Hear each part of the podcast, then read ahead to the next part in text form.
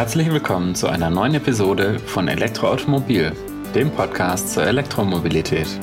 Es begrüßen euch eure Hosts Markus Zacher und Valentin Bus.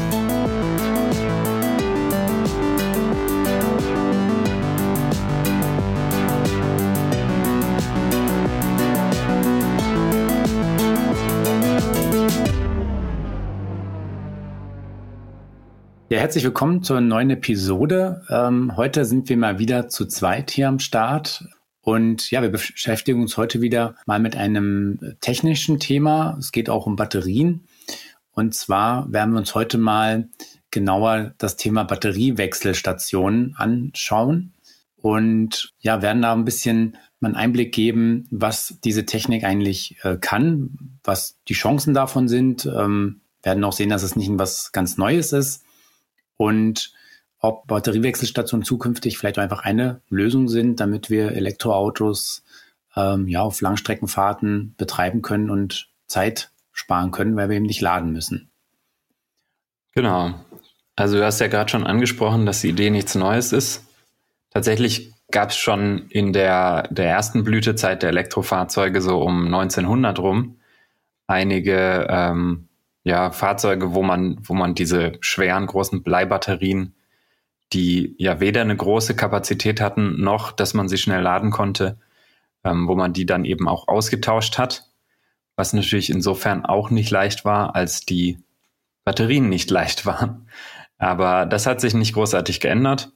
Was sich natürlich heute ähm, ganz anders darstellt, ist die Technologie, die man zur Verfügung hat, um solche Wechsel vorzunehmen. Ähm, damals ging das natürlich alles manuell von Hand.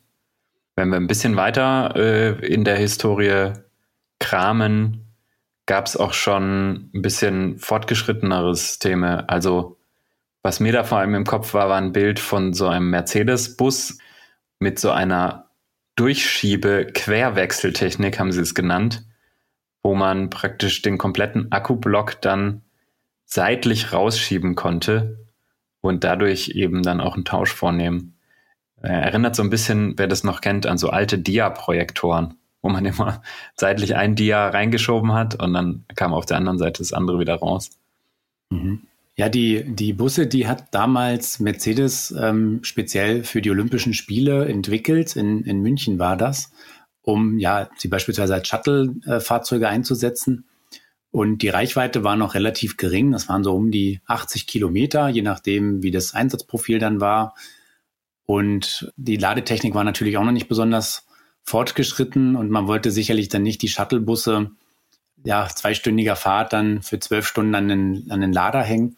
Also hatte man sich diese ja, Durchschiebe-Querwechseltechnik äh, ausgedacht. Ich finde das Wort so super. Das ist so richtig schön, so Ingenieursdeutsch. Mhm. Und da konnte man dann mit einer speziellen Vorrichtung die 860 Kilo schweren Batterien ja eben austauschen.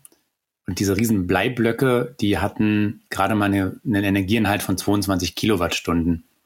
Wobei man ja sagen muss, so wenig ist das gar nicht, wenn du es vergleichst mit den ersten Elektrofahrzeugen aus dem letzten Jahrzehnt. Ähm, so ein Leaf 1 hatte ja auch nicht, nicht wirklich mehr oder der Smart zum Beispiel sogar weniger. Klar, genau, das stimmt. Nur da war natürlich auch schon das Gewicht ein anderes. Heute bei dem Gewicht hätten haben wir normalerweise eher ja, um die 100 Kilowattstunden oder noch mehr in einem Akku drin. Aber ja, so war nun mal damals die Technologie. Und da wurden eine Handvoll von diesen Fahrzeugen eben gebaut. Das waren jetzt keine Serienfahrzeuge, sondern nur eine Kleinstserie. Aber so hat man sich eben beholfen, um das Thema Laden ja äh, zu umgehen. Und ja, dann wurden die Akkus eben nach dem Ausbau muss natürlich dann schon langwierig geladen werden. Das heißt natürlich auch hier sieht man schon das erste, ähm, die erste Herausforderung. Ich brauche für ein Fahrzeug dann halt auch mal mehrere Akkus. Und auch damals waren natürlich die Akkus schon mit die oder waren die teuerste Komponenten bei dem ganzen Fahrzeug. Und wenn mhm. ich eh nur eine kleine Anzahl von Fahrzeugen habe und für alle muss ich dann noch äh, ja mindestens mal zwei, vielleicht sogar drei Batterien vorhalten, dann gehen natürlich da die Kosten auch deutlich nach oben.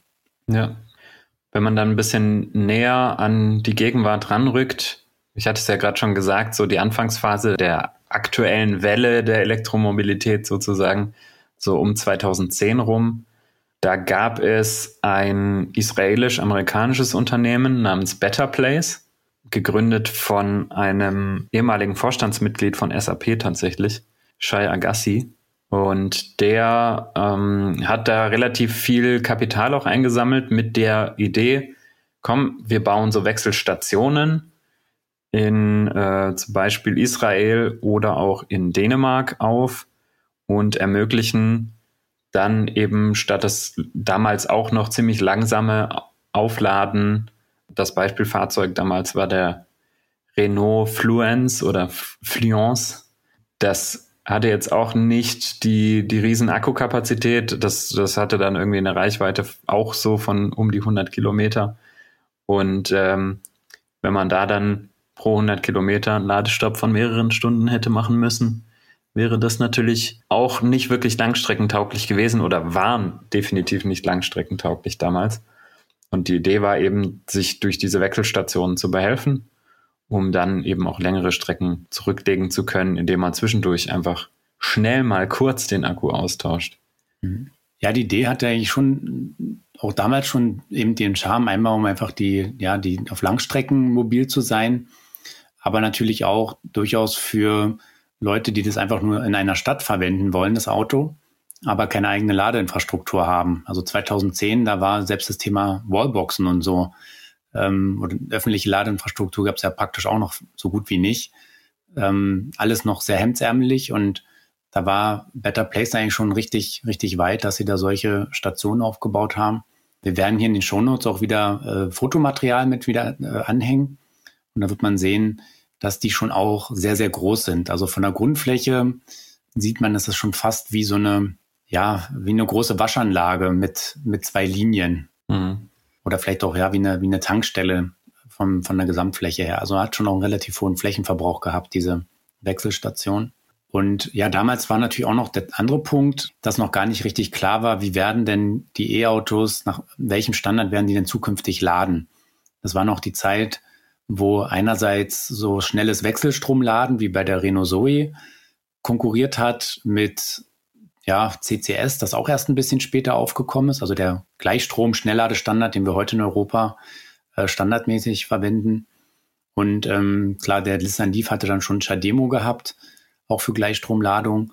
Aber es war noch ein bunter Mix und da war natürlich, konnte man durchaus drüber nachdenken, ob dann nicht das Batteriewechseln das Attraktivere ist, mhm. weil das eben nur fünf Minuten dauert. Alle anderen Varianten, ja, waren je nachdem bei mindestens mal einer halben Stunde bis einer Stunde, um dann wieder auch nur eine relativ kleine Reichweite nachladen zu können. Ja. Aber natürlich zu dem Zeitpunkt äh, 2010 war auch wieder die Batterien noch extrem teuer. Und auch hier hatte man wieder so ein bisschen die Herausforderung, ich muss für jedes Auto, was da durchfährt, ja mindestens mal einen weiteren Akku und je nachdem, wie groß das Netzwerk ist und wie viele Fahrzeuge es auch nutzen, dann entsprechend viele Akkus ähm, vorhalten und ja, muss die dann auch einlagern und die liegen erstmal rum. Und ähm, wenn ich wenig Wechsel habe am Tag, habe ich natürlich da viel gebundenes Kapital. Und das ist natürlich, ja, das ist einfach eine finanzielle Herausforderung, das dann auch am Laufen zu halten. Ja, genau. Also das wurde der Firma ja letztendlich dann auch zum Verhängnis. Die ähm, Investorengelder waren dann irgendwann aufgebraucht. So 2012 war praktisch der Peak erreicht. Ähm, man hatte einige äh, Stationen, Wechselstationen aufgebaut, aber man wird, war natürlich weit davon entfernt, irgendwie jetzt wirklich Geld damit zu verdienen. Und ähm, für eine weitere Expansion, um dann eben auch eine eine ausreichende Abdeckung mit so Wechselstationen zu ermöglichen, dass sich Leute auch darauf verlassen können, okay, wenn ich jetzt durch das Land fahre, finde ich, habe ich immer irgendwo in der Reichweite eine. Ähm, das hat dann finanziell einfach den Rahmen gesprengt. Denn natürlich haben damals auch noch nicht viele Leute Elektrofahrzeuge gekauft. Die Fahrzeuge selbst waren teuer, selbst ohne Akku. Ähm, den, den Fluence gab es, glaube ich, auch mit so einem Akku-Mietmodell, wie alle Fahrzeuge von Renault am Anfang. Mhm, genau. Better Place hatte zwar mit Renault da eine Kooperation, aber das Auto war nicht von vornherein für diese Wechselung, äh, für diesen Akkuwechsel entwickelt worden, sondern es wurde dann eben im Nachhinein noch umgesetzt. Das heißt, die, die Kundenanzahl war da einfach auch viel zu gering. Ich glaube, die hatten dann irgendwann so eine hohe dreistellige Zahl an Fahrzeugen im Umlauf. Das ähm, mhm. erzeugt natürlich nicht den Umsatz, dass sich da irgendwie so ein Geschäftsmodell trägt. Mhm. Ja, und dann, ähm, man hat sich am Anfang extra auf kleinere Länder erstmal fokussiert, wie in Dänemark oder auch Israel, wo man jetzt auch sagen könnte, ja, da reicht ein überschaubares Netzwerk aus. Aber ja, wie du schon sagst, die Anzahl der Fahrzeuge war ja verschwindend gering. Also vor 2010, das war ja wirklich noch ganz früher äh, Zeit, Zeitalter der modernen Elektromobilität. Ja. Und ja, äh, vielleicht ist einfach Better Place da zu früh dran gewesen, um hier was hochzuziehen, was funktionieren kann mit eben auch den sehr teuren Batterien. Da fehlt dann noch der Durchsatz. Und so ja, ist das Startup dann leider pleite gegangen und hat dann auch ein bisschen den Weg für die Wechselstation oder diese Idee Batteriewechsel ja auch zerstört, weil natürlich dann erstmal gesagt wurde, ja, hat man doch gesehen, es funktioniert nicht, kann nicht klappen, machen wir nicht. Mhm. Ein bisschen auch wie mit der deutschen Zellfabrik ähm, von, also von der Litec, ähm, damals das Joint Venture zwischen Daimler und Evonik, die ja relativ früh in Deutschland eben Akkus oder eigene Batteriezellen hergestellt haben. Dann ist das, äh, ist die Firma pleite gegangen und dann war auch erstmal lange der Konsens in der Automobilwelt, nee, Batteriezellen selber herstellen, das ist Quatsch, das machen wir nicht. Und jetzt hat es zehn Jahre später, kommt man dann doch wieder auf die Idee, ja, ist vielleicht gar nicht mal so eine blöde Idee, eigene Zellen herzustellen. ja. An der Stelle vielleicht nochmal kurz der Verweis auch auf die Podcast-Episode über die ähm, Batteriezellfertigung bei Volkswagen. Das war die Episode ähm, 39. Die verlinken wir auch nochmal dann in den Show Notes, wer sich da nochmal zu äh, das anhören möchte. Aber ja, machen wir erstmal hier weiter wieder mit den Batteriewechselstationen. Genau, ja, du hast es gesagt, die Idee war dann eigentlich verbrannt sozusagen mit diesen Wechselstationen, weil man gesagt hat, ja gut, hat jemand probiert, man hat gesehen, das funktioniert so nicht, ist nicht wirtschaftlich darstellbar. Und dann hat der Tesla angefangen mit dem Supercharger-Netzwerk mhm. und hat gezeigt, dass das auch mit viel, viel äh, Geld und naja, am Anfang natürlich auch nicht wirklich ähm, einem sich selbst tragenden Geschäftsmodell aber, aber mit, ich sag mal, der, der Vision, die Tesla verkaufen konnte, dann tatsächlich funktioniert hat. Und wenn wir jetzt dann zehn Jahre vorspulen, sozusagen ähm, von 2012 auf 2022, sieht man ja, dass Schnellladestationen und Ladeparks einfach Alltag sind und überall aus dem Boden geschossen sind oder aus dem Boden gestampft werden. Wobei ich noch kurz anmerken will, dass Tesla ja durchaus auch sich die Option des Batteriewechsels ja vorgehalten hatte. Also mhm. beim Model S, ähm, die, die Akkukonstruktion ist grundsätzlich so, dass man die Batterie äh, von unten relativ leicht hätte rausnehmen können. Also alle, alle Steckverbindungen sind so ausgelegt, dass die äh, ja von unten einfach eingebracht werden, automatisch, also dass da keiner mehr irgendwie ein Kabel ranstecken muss. Mhm. Das ist mhm. natürlich eine Grundvoraussetzung, um einen Batteriewechsel zu ermöglichen. Also vielleicht machen wir hier, bevor wir uns den Stand heute an, äh, anschauen, nochmal kurz einen Einschub, was eigentlich auch so ein bisschen die, die Challenge ist dabei. Weil standardmäßig ist halt eine Batterie im Fahrzeugboden verbaut, die ist da fest verschraubt mit Dutzenden Schrauben, um die eben fest mit dem mit der Fahrzeugkarosserie zu verbinden. Mhm. Und zusätzlich habe ich dann meist ein, ein Kommunikationskabel, also es hat ziemlich viele Kanäle, aber wo dann eben die Überwachung der Batterie mit angeschlossen wird, also wo das, wo die Batterie ins Fahrzeugnetzwerk sozusagen eingebunden wird und auch mit 12 Volt versorgt wird für die Steuergeräte. Mhm. Dann gibt es ein weiteres äh, Kabel, manchmal auch zwei oder ja, bei mehreren Motoren können es auch vorne hinten eben entsprechend Anschlüsse sein. Ähm, Hochvoltkabel, wo eben die Leistung dann auch durchgeht die müssen, die sind bei den meisten Fahrzeugen auch ähm, ganz normale Kabel mit einem Steckverbinder dran, die dann eben im, in der Produktion manuell gesteckt werden. Ähm, und dann gibt es auch noch dieses Thema ähm, Kühlung, also dass ich vielleicht eine Kühlflüssigkeit an die Batterie übergeben will. Und auch da brauche ich entsprechende Verbindungen. Und das sind üblicherweise so Schläuche, die mit einer Klammer befestigt werden, so wie man es auch, ja, man kann beim Verbrenner einen Motorraum gucken oder auch beim E-Auto meist vorne unter die Haube da sieht man auch viele, so ein, ja, so eine Schlangengrube, also viele, viele Schläuche, die irgendwelches Kühlmittel da von A nach B bringen. Und die sind immer mit so einem Klemm fest. So wird das teilweise auch beim, bei der Batterie dann gemacht. Und das sind immer so Anzeichen für, das soll einmal richtig klemmen und eigentlich nie wieder gelöst werden. Mhm. Also nur im Fall von einer Reparatur. Und dafür, für all diese Steckverbinder, muss man dann eben Varianten finden, die sich selbst äh, finden, also die sich selbst kontaktieren, die ich nicht irgendwie noch zusätzlich verriegeln muss. Weil normalerweise sind diese ganzen Steckverbinder alle zusätzlich gesichert, verriegelt, dass die nicht sich irgendwie lösen können. Und das muss ich bei so einem automatisierten Prozess natürlich sicherstellen, dass ich alle Steckverbinder, auch Kühlmittelanschlüsse immer sicher finden, dass der Kühlmittel, diese Kühlmittelverbindung auch natürlich dicht ist. Da darf ja kein, kein Kühlmittel austreten. Ja. Und das muss man alles konstruktiv berücksichtigen. Man, man, kann es lösen, ja, sieht man ja, aber man muss es eben berücksichtigen. Das macht den Aufwand auch immer ein bisschen größer. Und natürlich auch die mechanische Anbindung. Da macht es natürlich dann Sinn, nicht irgendwie 40 Schrauben oder so zu nehmen, um die Batterien in die Karosserie einzuschrauben, sondern wenige, entsprechend groß dimensionierte, die ich dann irgendwie automatisiert auch ausschrauben kann. Genau, automatisiert ist das Stichwort. Ne? Also der, der Unterschied zu dem frühen 20. Jahrhundert ist, dass man heute natürlich das nicht mehr äh, manuell machen würde, dass da jemand hingeht und äh, alle Schrauben losschraubt und die äh, Kabel absteckt und dann irgendwie mit einem Kran die, die Batterie da raushebt, sondern das muss natürlich alles automatisiert laufen, sonst ist das wirtschaftlich natürlich auch nicht darstellbar. Mhm.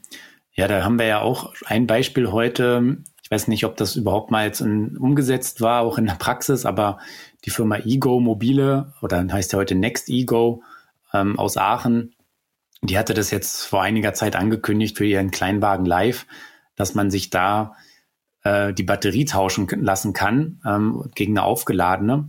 Und das war aber dann allerdings noch so ein manueller Prozess, wo eben ähm, ja mindestens mal zwei Leute mit beschäftigt sind, auf einer Hebebühne den Akku unten rauszunehmen und einen neuen einzubauen, einen geladenen, was dann eben auch eine gute Stunde dauern soll.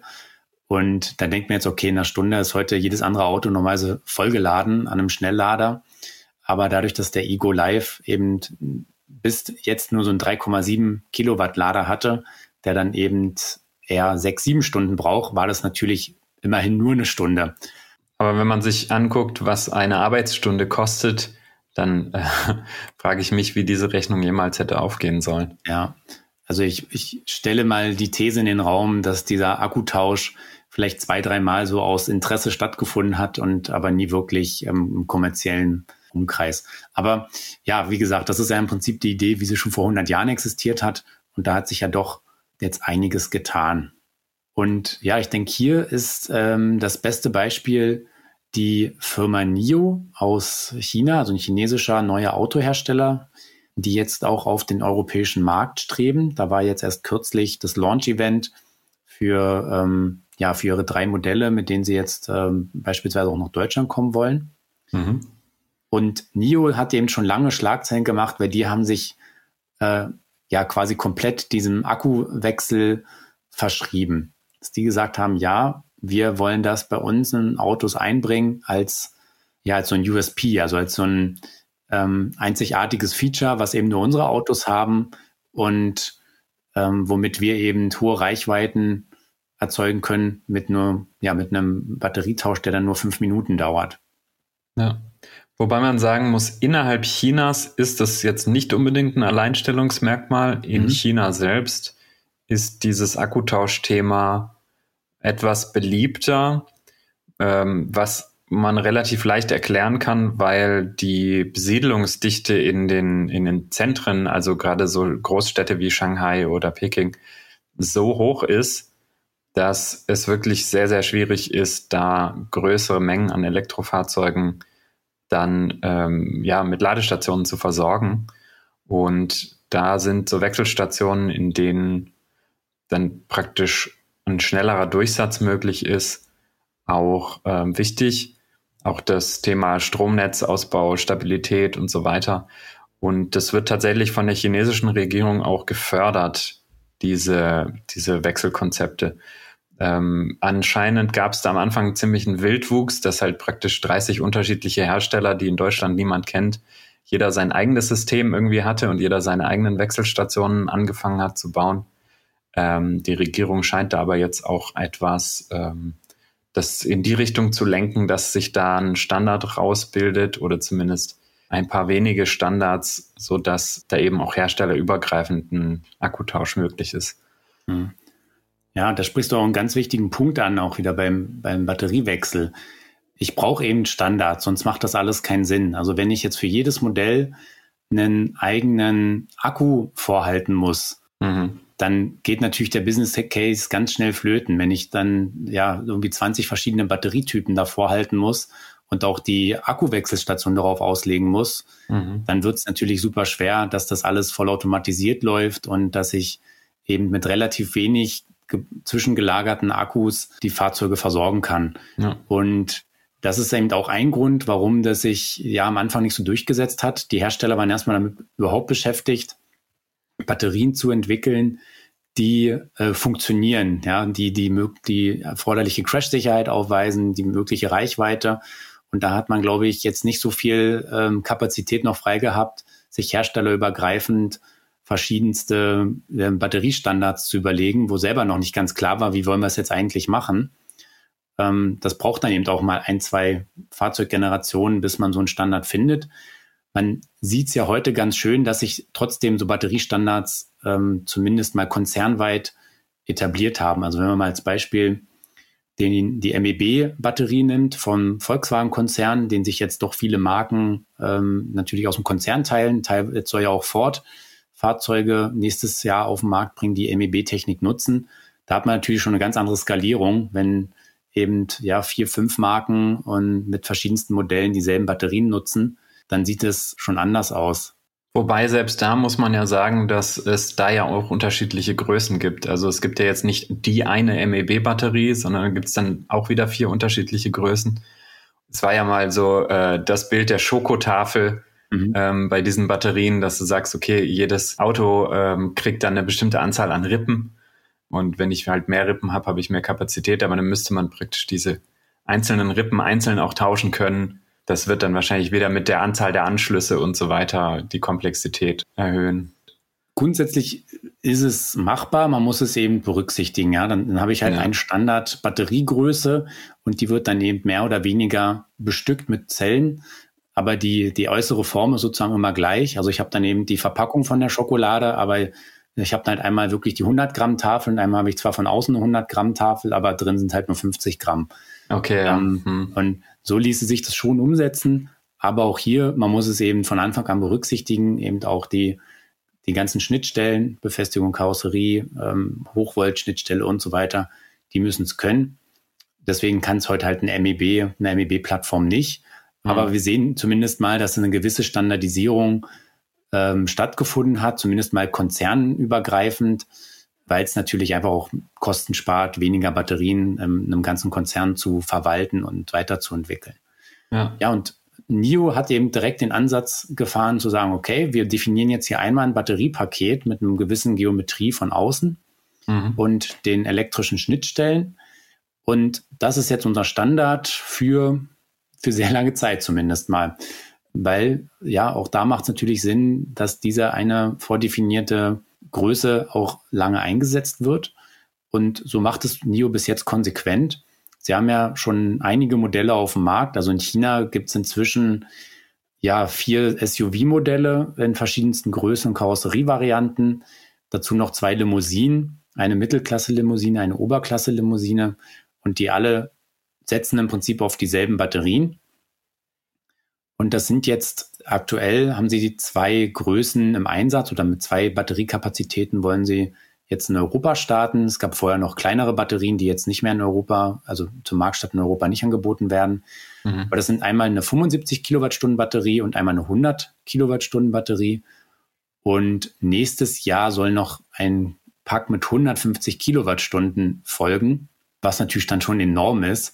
Das wäre ja aktuell eigentlich Rekord für einen durch, also für ein normal großes äh, Fahrzeug. Und auch hier muss man sich ja vorstellen, dass davon ja selbst das kleinste Modell, das ist der ET5, eine Limousine, die ungefähr so groß ist wie das Tesla Model 3, dass die dann mit diesem Akku bestückt werden kann. Das wäre schon wirklich sensationell, wenn das nachher funktioniert. Ja.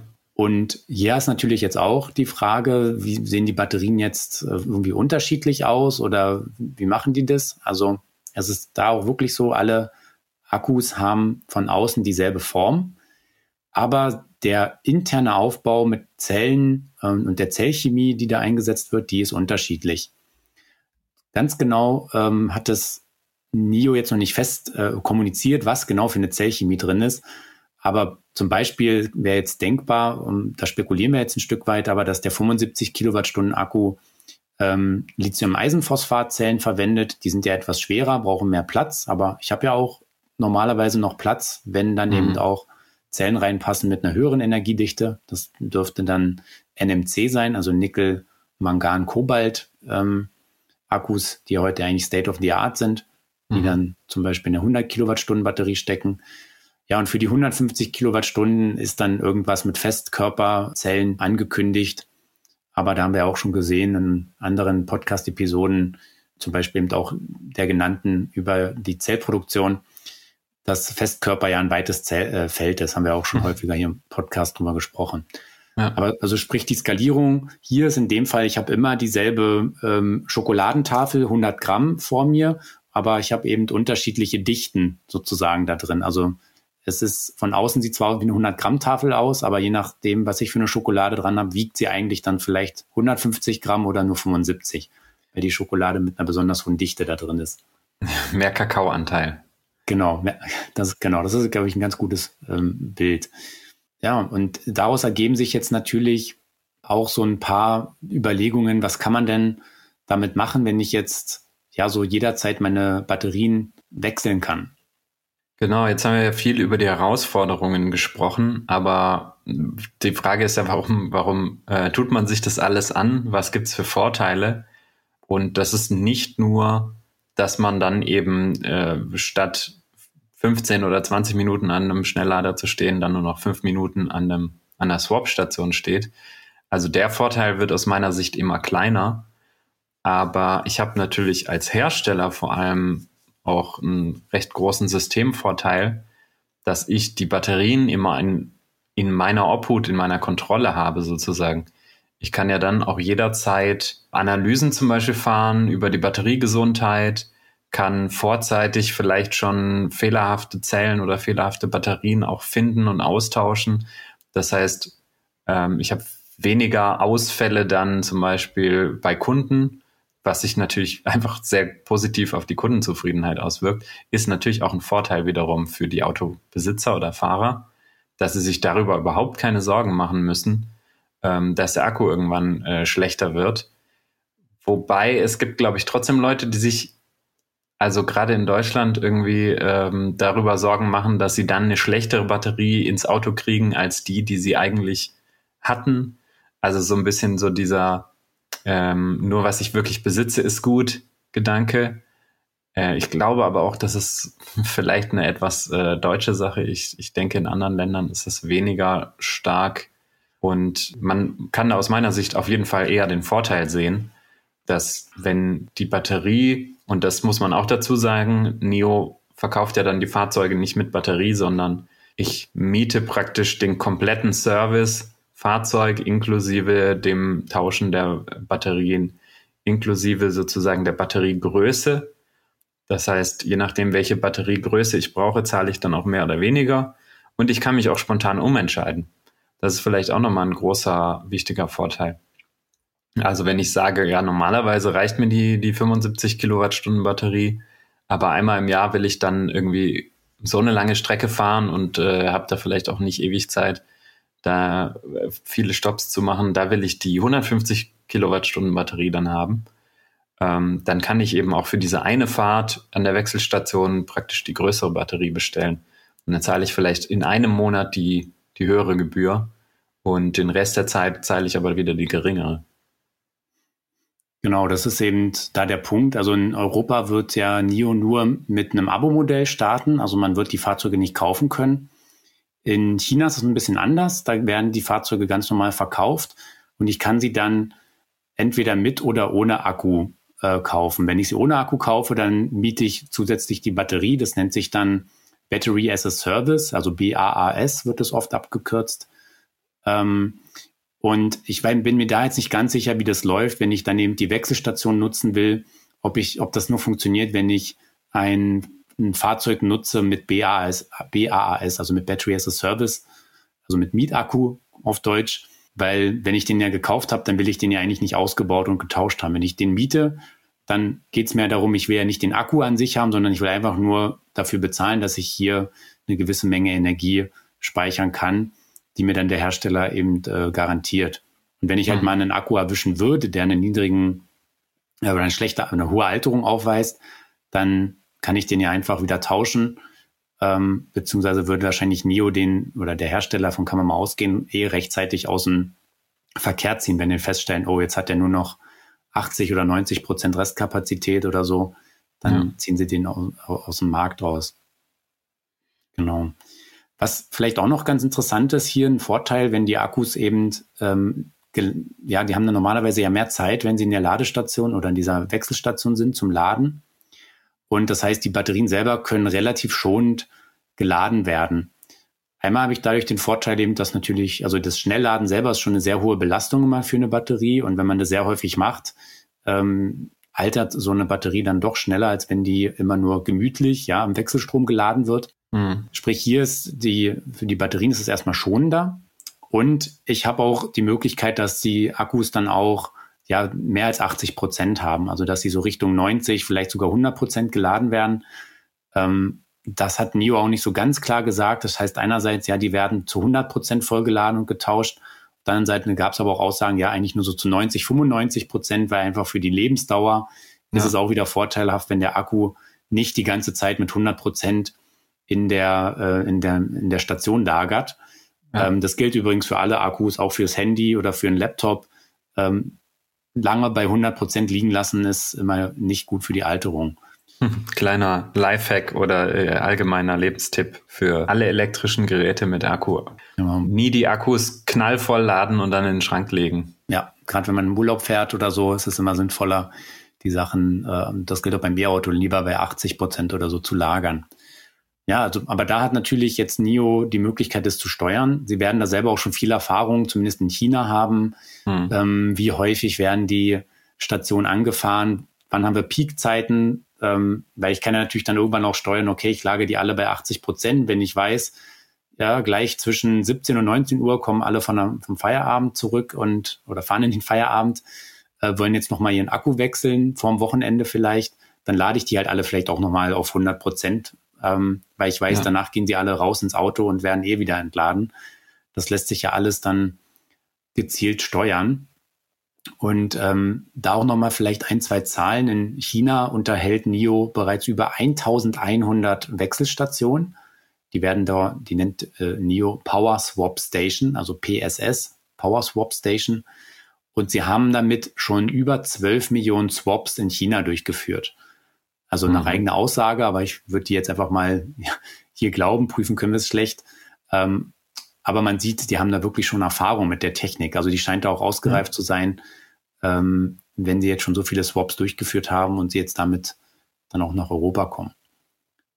Genau, und man kann das gar nicht äh, oft genug sagen. Wir leben heute in einem Zeitalter der künstlichen Intelligenz, wo in größeren Mengen erhobene Daten über wie funktioniert das, wann kommt jemand an, wann äh, brauche ich welchen Ladestand in den Batterien, einfach auch sehr gut genutzt werden können, um Vorhersagen zu treffen über Nutzungsmuster, über optimale Strategien, zum Beispiel die Batterie aufzuladen, dass du halt wirklich sagst, okay, ähm, nachts lasse ich die Batterien bei 80 Prozent liegen und halte vielleicht eine einzige vor, die auf 100 Prozent geladen ist, falls mal einer vorbeikommt. Und zu Stoßzeiten, wo ich weiß, okay, das äh, wechselt super schnell durch, da lade ich alle Batterien so gut es geht vor. Und das andere, du hattest ja gesagt, ähm, Vorteil langsam laden ähm, ist gut für die Batterien, aber es ist auch gut für das Stromnetz beziehungsweise für die ähm, benötigte Anschlussleistung. Also ihr hattet ja in der ERM mal so durchgerechnet, so ein so ein, ähm, eine Swap Station, die wirklich gut genutzt wird, kann so einen Durchsatz ähnlich wie sieben, acht Schnellladesäulen erzeugen. Aber wenn ich für jetzt einen Ladepark zum Beispiel mit acht Schnellladesäulen einen Stromanschluss brauche, und da haben wir schon öfter drüber geredet, ähm, der Preis geht dann oft danach, wie viel meine Maximalleistung ist, die ich abrufen will. Dann ähm, bin ich natürlich sehr viel besser beraten, wenn ich wenn ich so zehn Batterien schön langsam eine nach der anderen aufladen kann, als wenn ich da praktisch die Leistung vorhalten muss, dass sieben Leute jetzt zufällig gerade mal gleichzeitig ankommen und alle gleichzeitig volle Power laden wollen. Genau, ja, bei, bei den Ladepunkten habe ich halt immer, muss ich mit einer gewissen Gleichzeitigkeit rechnen. Also ich kann zu Spitzenzeiten, ähm, also eigentlich für den Netzanschluss interessiert mich eigentlich die Spitzenzeiten bei so einem Ladepark. Wie viele habe ich maximal gleichzeitig am Lader? Und man sieht ja heute schon, die Ladeparks sind durchaus auch mal komplett belegt.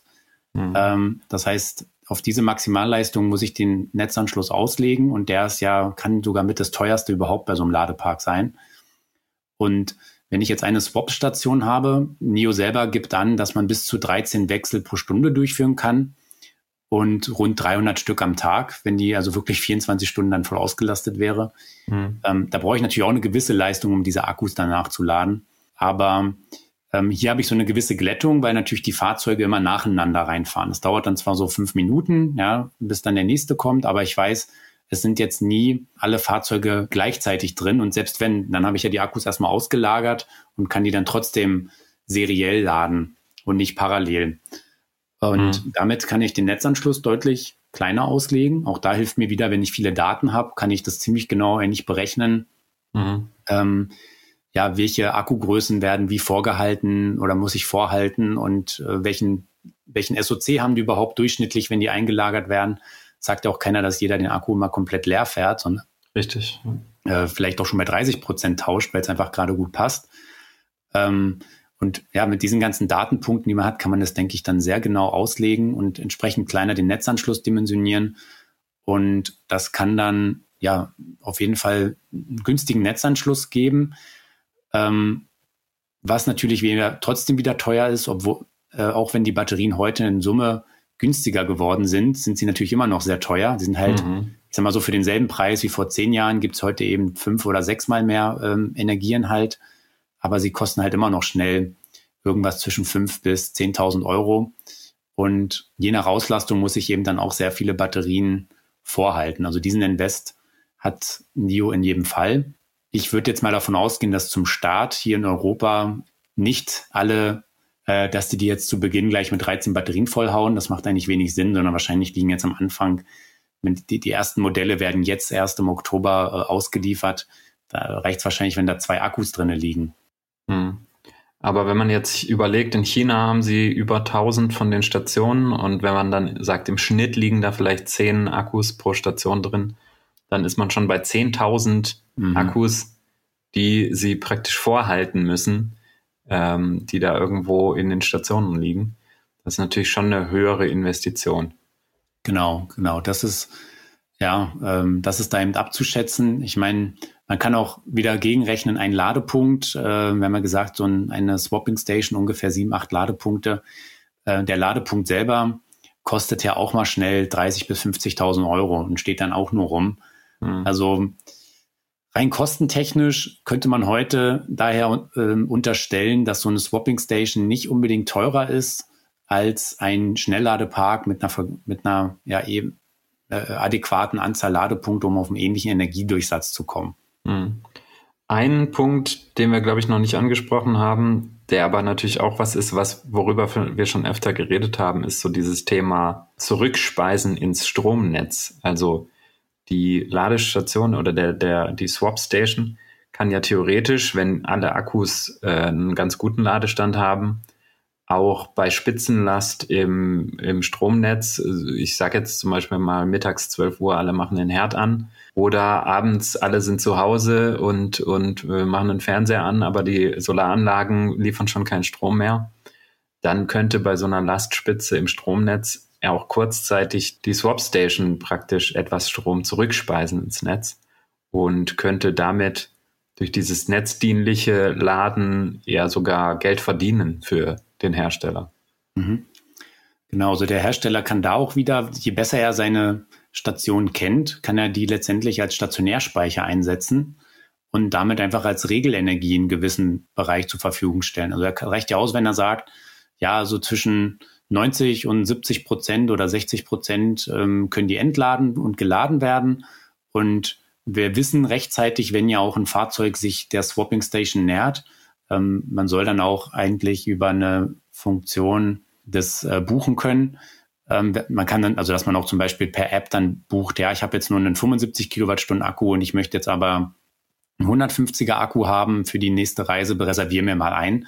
Mhm. Sprich, äh, NIO hat einen eigentlich die Information und kann dann eben sehr gezielt Regelenergie zur Verfügung stellen. Damit können sie Geld verdienen, können am, am Regelmarkt teilnehmen und natürlich auch im Gegenzug gezielt ihre Akkus laden, wenn der Strom gerade sehr günstig ist. Das, was wir ja als Privatanwender nur selten den, den Vorteil haben.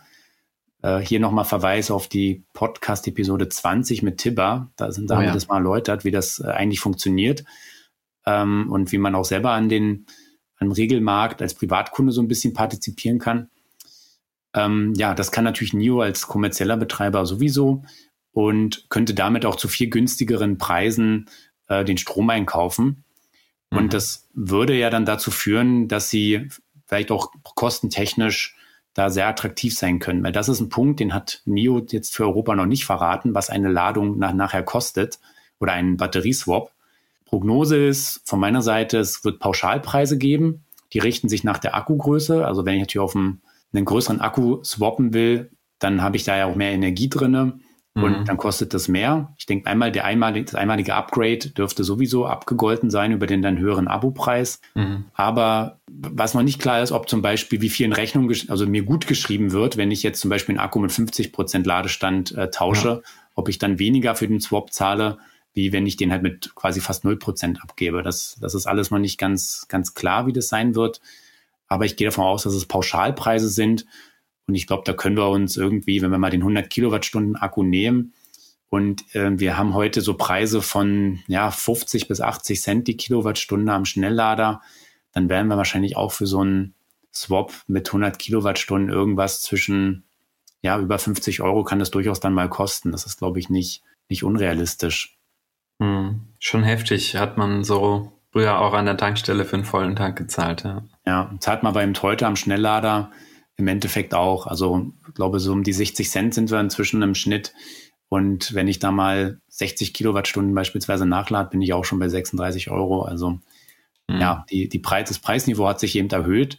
Aber eben aufgrund der, des günstigeren Einkaufs von Strom könnte man hier unterstellen, dass NIO vielleicht sogar preislich gar nicht mal ähm, so viel schlechter abschneidet als ein Schnelllader. Mhm. Mit dem Vorteil, dass der Wechsel wirklich nur fünf Minuten dauert und das kann dann immer noch ja, ein entscheidender Vorteil sein, speziell eben für doch den, den typische Vertreter oder auch einfach für die, für die Familie, die in Urlaub fährt und sagt, nee, wir wollen jetzt ja aber nicht äh, irgendwie eine halbe Stunde Pause machen, sondern einfach durchfahren oder ja, vielleicht auch einfach um Skeptiker weiter davon zu überzeugen, dass man auch äh, selbst im Laden eben durch die Wechsel, Batteriewechsel diesen, diesen Zeitnachteil des E-Autos ähm, ja ausgleichen kann. Das ist dann praktisch die Lösung für diejenigen, die aktuell noch aufs Wasserstofffahrzeug warten und diese äh, tanken in fünf Minuten, dieses Argument äh, ins Feld führen, dass das erreicht sein muss, bevor sie umsteigen. Für die könnte NIO tatsächlich dieses äh, Alleinstellungsmerkmal dann bieten. Dafür muss aber natürlich dann auch die, der Ausbau flächendeckend sein. Also ich sag mal, für unser eins, die ähm, gewohnt sind, eine halbe Stunde zu laden, für uns wäre es ja nicht schlimm. Und NIO setzt ja auch nicht zu 100 Prozent auf Wechselstationen. Die bieten ja trotzdem noch normales DC-Schnellladen auch an. Ähm, wäre es ja natürlich eine Option, nur hin und wieder mal diesen Wechsel zu nutzen und sonst wie alle anderen auch an den Schnelllader zu fahren. Mhm. Aber ich sag mal, um, um die Vertreter oder äh, die Kategorie Mensch äh, auch zu überzeugen, die grundsätzlich nie länger als fünf Minuten stehen wollen, bräuchte man dann eben doch ein flächendeckendes Netz an Stationen. Und wie sieht's da jetzt heute aus, Markus? Ja, also Stand heute gibt's in Deutschland genau eine NIO-Wechselstation, die in Betrieb ist. Die befindet sich in Susmarshausen an dem Sortimo Innovationspark. Da ist ja auch so ein großer Ladepark, auch mit Tesla-Superchargern. Und da wurde jetzt die erste Station in Betrieb genommen. Zwei weitere werden jetzt sehr zeitnah folgen in Deutschland. Das ist einmal beim, beim Ladepark im Kreuz, am Kreuzhilden. Das ist der von dem Bäcker Schüren, also auch ein sehr großer Ladepark. Und in Berlin in der Motor World, da ist auch schon eine Station installiert. Die werden jetzt, ja, vielleicht, wenn ihr den Podcast hört, dann sind die wahrscheinlich schon in Betrieb. Also das sind jetzt die ersten drei, die jetzt erstmal so einen ja, Probebetrieb gehen. Wer ein NIO sich jetzt noch dieses Jahr zulegt, die ersten ET7-Limousinen sollen ja noch im Oktober ausgeliefert werden, der kann die auch erstmal kostenlos nutzen, diese Power Swap Stations. Mhm. Ähm, also natürlich, bis sie dann auch eine gewisse Anzahl erreicht haben, die, bis die Erfahrungen dann ja auch da sind, man sieht, das funktioniert alles. Für Europa selbst sollen bis Ende des Jahres 20 Stück in Betrieb genommen sein und bis Ende nächsten Jahres kommen nochmal 100 dazu.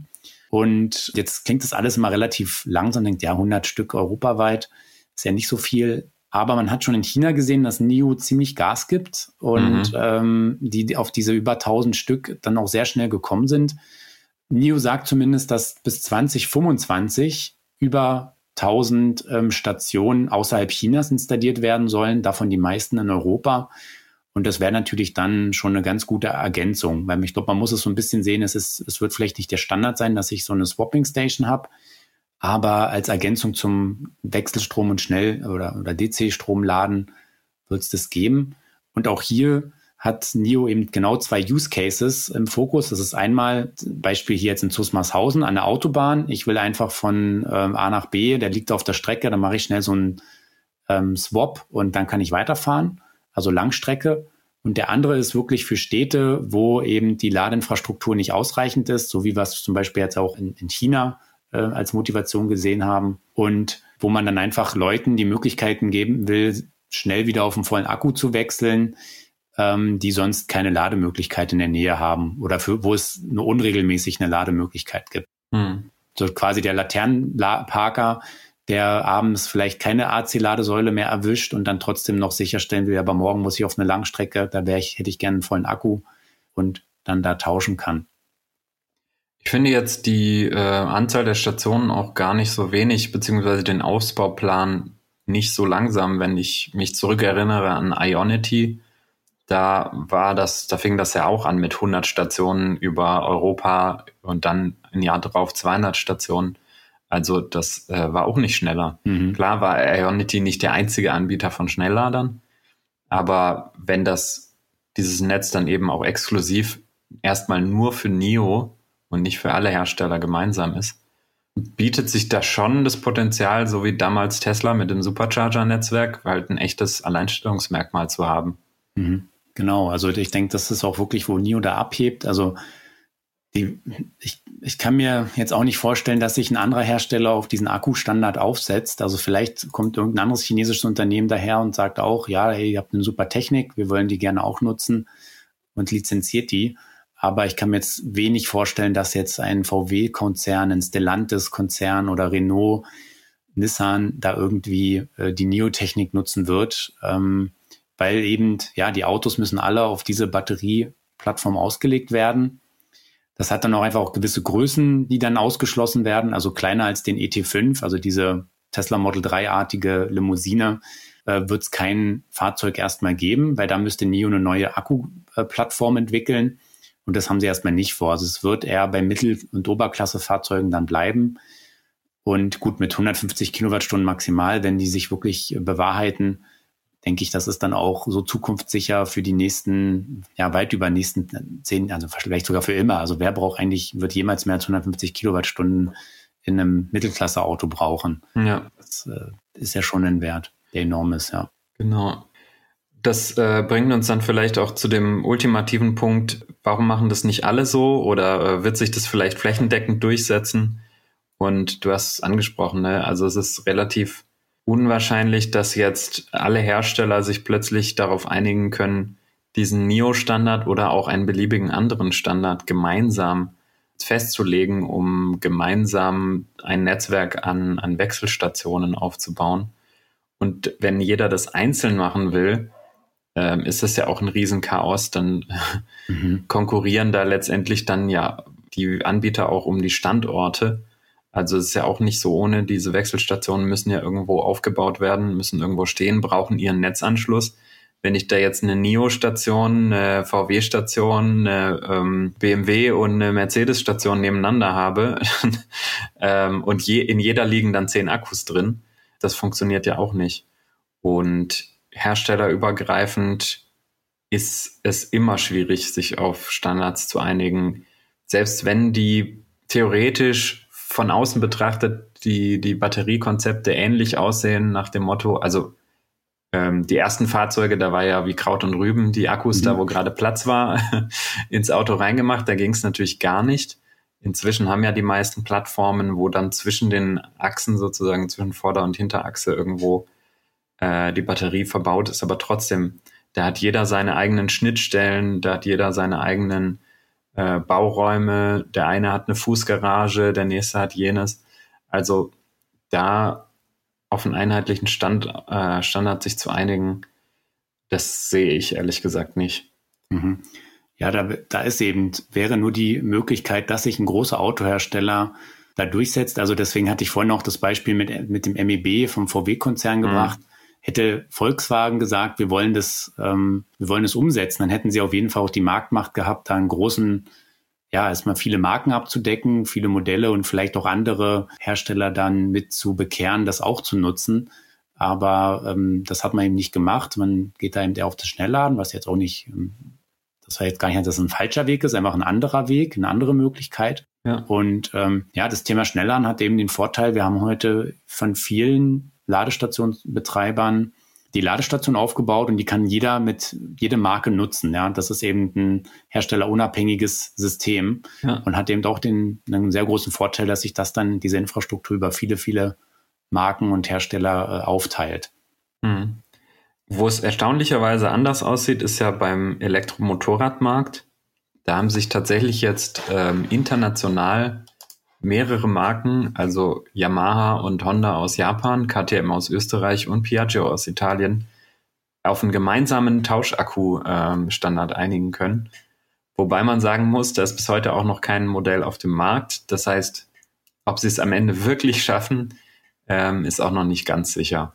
Mhm. Aber zumindest haben die ein gemeinsames Konsortium gegründet, um einen einheitlichen Standard für, für Tauschbatterien zu machen. Wobei man sagen muss, dass Tauschbatterien im Zweiradgeschäft auch sehr viel etablierter sind.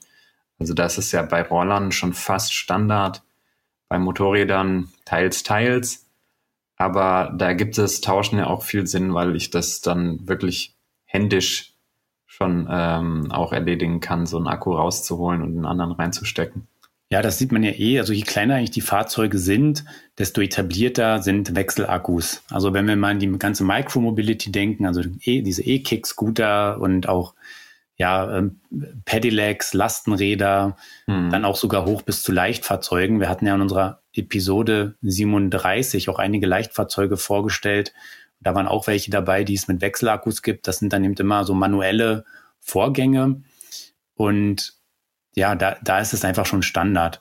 Aber es wäre natürlich trotzdem auch schön, wenn sich jetzt die Zweiradhersteller beispielsweise auf einen gewissen Einheitsakku festlegen, weil das wäre sogar denkbar, dass ich mir irgendwann vom Hersteller A ein Motorrad zulege oder ein Moped, mhm. ähm, kaufe mir dazu vielleicht das doppelte Batteriepaket, ja, braucht die Reichweite und ich kann den aber dann dann will ich da irgendwann ein anderes Moped haben, verkaufe das alte oder vielleicht habe ich es auch sogar nur abonniert, geleast und kann sozusagen die, die Akkus immer weiter nutzen für mehrere verschiedene äh, Motorräder. Ja. Und auch da ist natürlich die Idee, äh, was ja durchaus noch ein großes Thema ist, ist lang, längere Strecken mit dem Motorrad fahren. Die meisten Motorräder sind halt heute nur so bei 100 bis, naja, vielleicht 200 Kilometern, wenn man entspannt fährt, äh, Reichweite.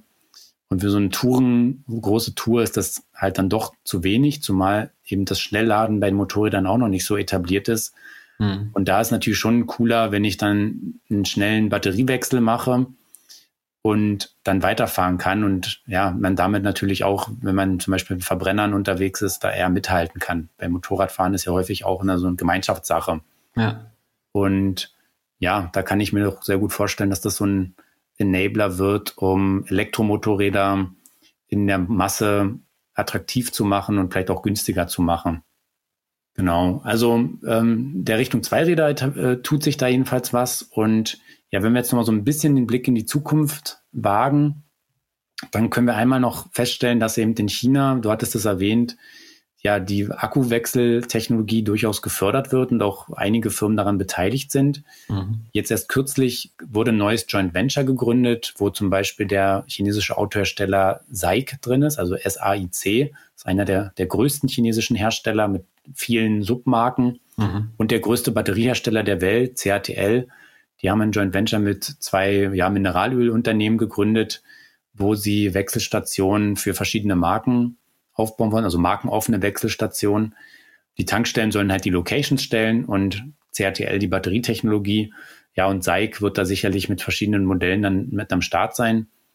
Bekannter sind hier wahrscheinlich die beiden Marken MG und Maxus, die ja auch schon in Europa erhältlich sind.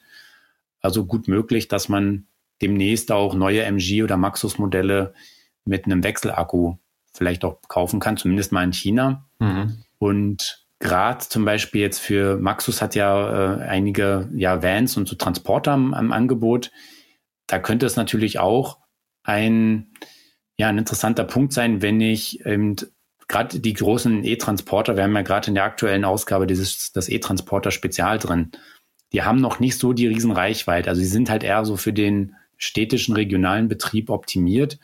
Und wenn ich dann wirklich einen Transporter brauche, mit dem ich aber äh, richtig Langstrecken fahre, und das sind auch nicht wenige, da reicht die Akkukapazität halt nicht. Und da ist halt wirklich Zeit, Geld.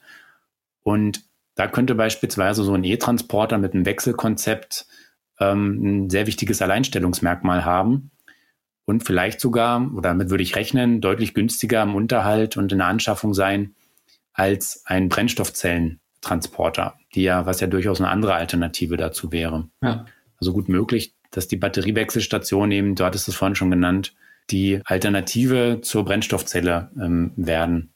Ja, genau. Und dann gibt es in Deutschland mit, du hattest MG gerade als Marke erwähnt, auch ein kleines Pilotprojekt in Berlin, wo es darum geht, elektrisch angetriebene Taxis, äh, das Modell MG5, also dieser eigentlich der erste batterieelektrische Kombi in Deutschland, ähm, dann eben auch mit so einem Wechselakku auszustatten.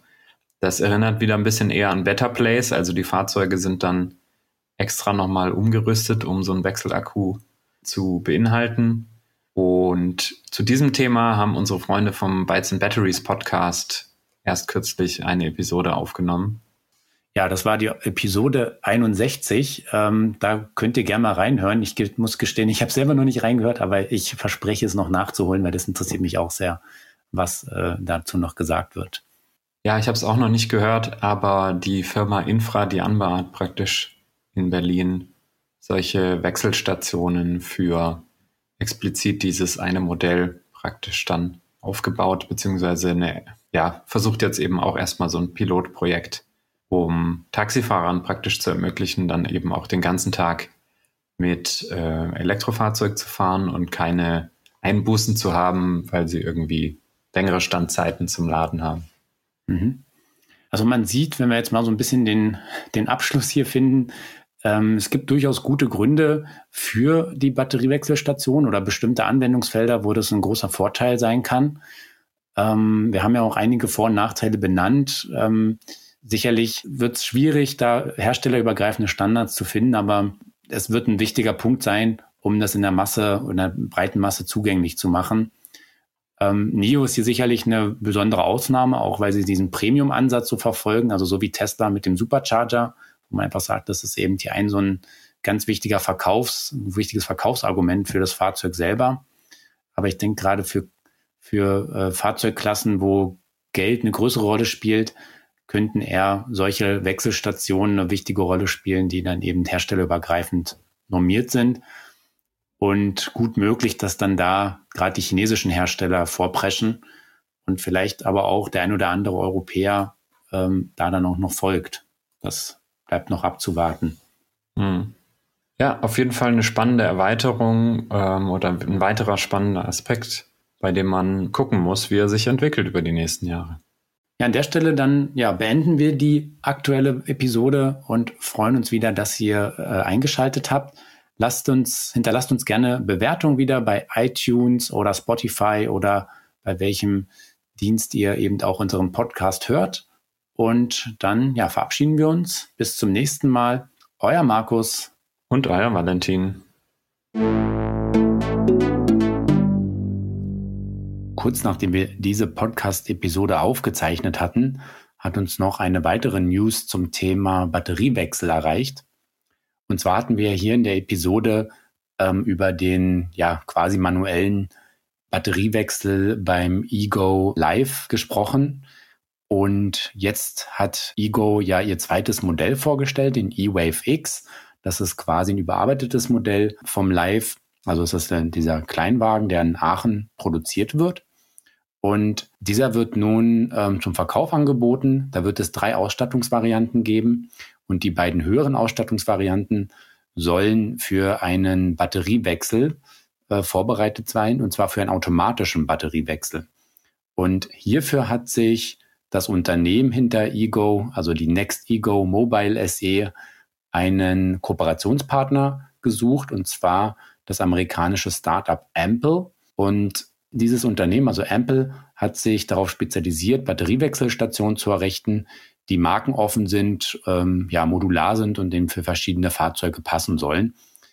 Ähm, aktuell sind nach aktuellem Stand noch keine dieser Stationen im großflächigen Einsatz, aber das ist offenbar geplant. Also hier hat ähm, Ego ja das äh, nochmal weiterentwickelt, das Thema, und wird dann zukünftig offenbar auch Batteriewechsel für ihren Kleinwagen anbieten. Und das passt insofern gut, weil es aktuell äh, nur einen ähm, Drehstromlader gibt. Also jetzt im neuen E-Wave X wird es einen 11 kW Lader geben und dann sollen die längeren Strecken offenbar mit ähm, Batteriewechselstationen zurückgelegt werden können oder eben auch in der Stadt, wenn nicht jeder Zugang zu einer eigenen Ladestation hat.